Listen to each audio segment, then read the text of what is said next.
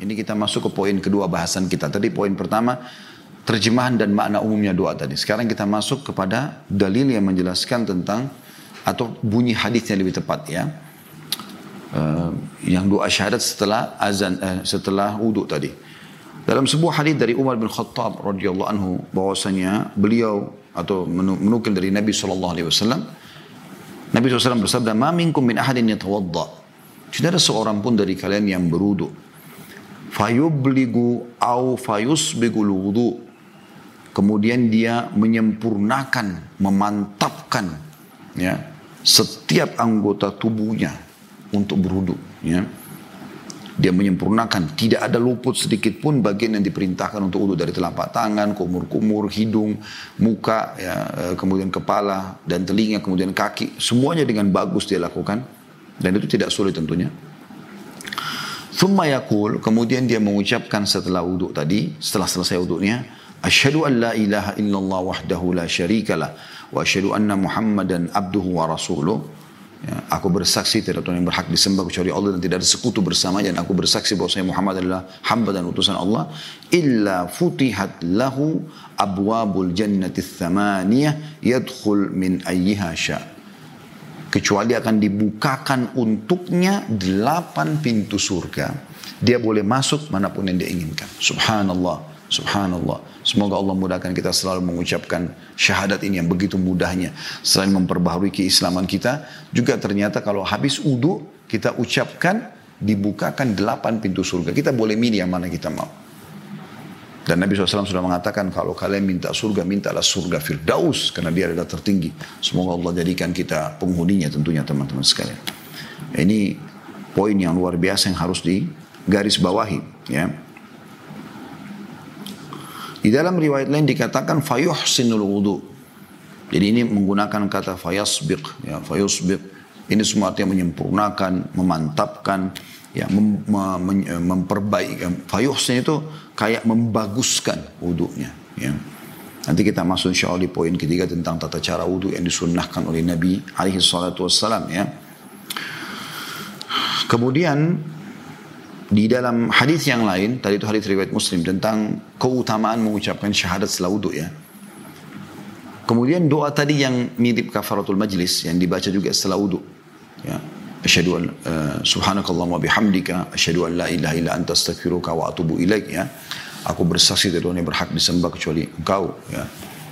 Uh, maaf, Maha suci Engkau ya Allah dan segala puji bagimu subhanakallahumma bihamdika baru kita masuk di syahadat aku bersaksi tidak ada Tuhan yang berhak disembah kecuali engkau ya aku beristighfar dan juga bertaubat kepadamu nah ini ada hadisnya hadis panjangnya begini dan hadis ini hadis sahih ya dari Abu Sa'id al-Khudri radhiyallahu anhu bahwasanya beliau berkata Rasulullah SAW bersabda man qara'a surata al-kahfi kanat lahu nuran ila yaumil qiyamah min maqamihi ila Makkah Barang siapa membaca surah Al-Kahfi, ya, maka Allah akan jadikan baginya cahaya sampai hari kiamat.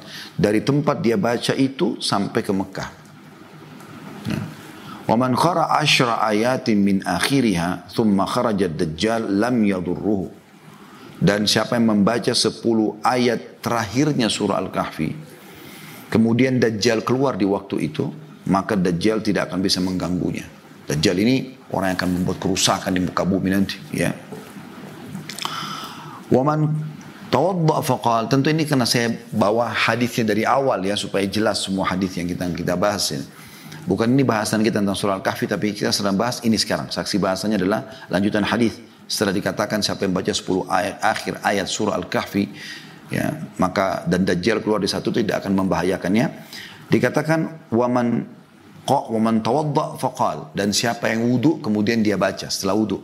Subhanakallahumma bihamdika. Maha suci engkau dan segala puji-pujian untukmu. Asyhadu an la ilaha illa anta. Aku bersaksi tidak ada yang berhak, tidak ada Tuhan yang berhak disembah kecuali engkau. Astaghfiruka wa atubu ilaik. Aku beristighfar dan bertobat kepadamu. Kutiba lahu fi raqqin. Thumma ju'ila fi tabi'in. Falam yuksar ila yaumil qiyamah. Allahu Akbar. Ini luar biasa ya.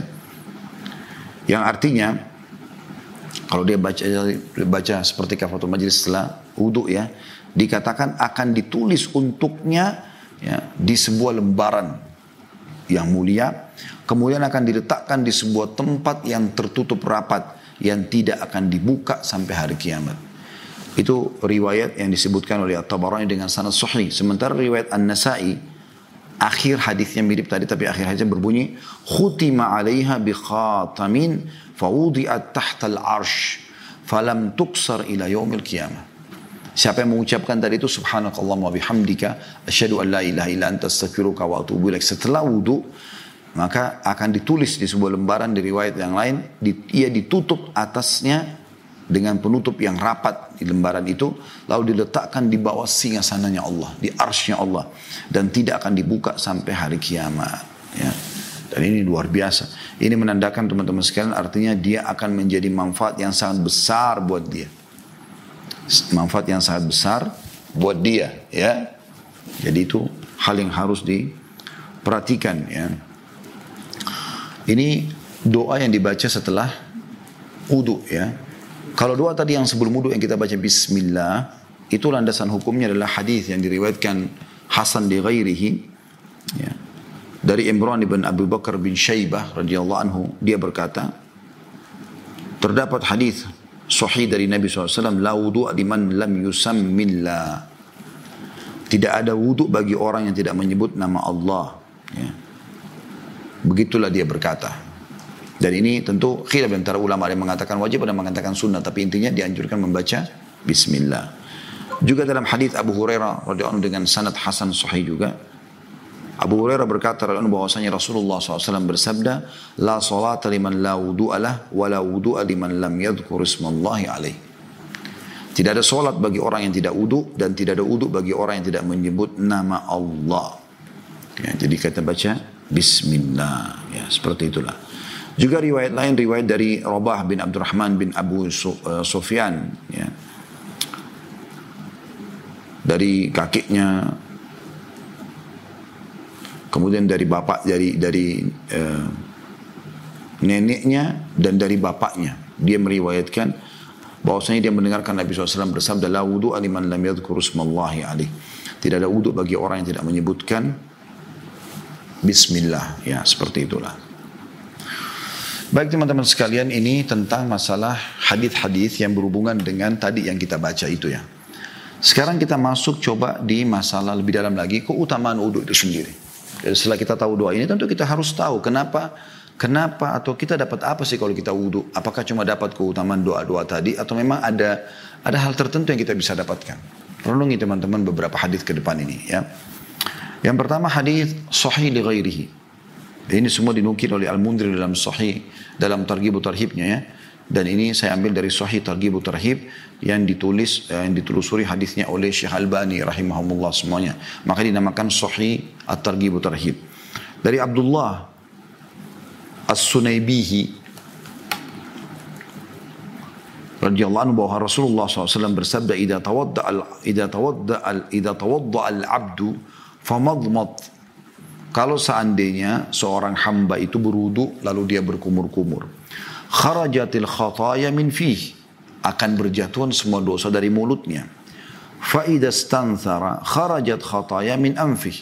Pada saat dia mengeluarkan juga air dari hidungnya. Kalau kita pertama hirup namanya istinsyak. Ya, nanti kita praktikin sekarang di materi terakhir kita nanti masalah praktik wudhu. Kemudian dia istinthar, mengeluarkan dengan keras dengan tangan kiri. Nah kalau dia masukkan air di hidung, kemudian dia keluarkan, pada saat dia keluarkan, kata Nabi SAW akan keluar semua dosa-dosa dari hidungnya. Fa'idha gasala wajahu kharajatil khataya min wajhi. Dan kalau dia membasuh wajahnya, maka akan jatuh semua dosa dari wajahnya. Hat, hatta takhruja min tahta ashfari ainaihi. Sampai jatuh dosa-dosa tersebut semua yang ada di sekitar matanya. Ya. Faida gasala yadaihi kharajatil khataya min yadaihi dan kalau dia mencuci tangannya sampai ke siku juga jatuh dosa-dosa dari telapak tangannya.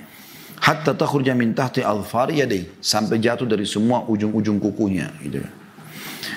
Faida masaha bi ra'si kharajatil khataya min ra'si dan kalau dia mengusap kepalanya maka akan jatuh semua dosa-dosa dari kepalanya hatta takhruja min udunai sampai keluar dari tupingnya ya.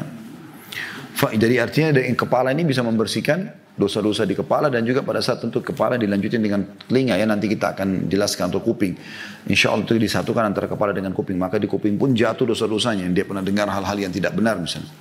Faida gasala rijlaihi kharajatil khataya min rijai dan kalau dia cuci kakinya maka jatuhlah atau keluarlah semua dosa-dosa yang ada di kakinya hatta takhruja min tahta adfari rijlai sampai berjatuhan dari ujung-ujung kuku kakinya Thumma kana masyuhu ilal masjid wa salatu nafilah.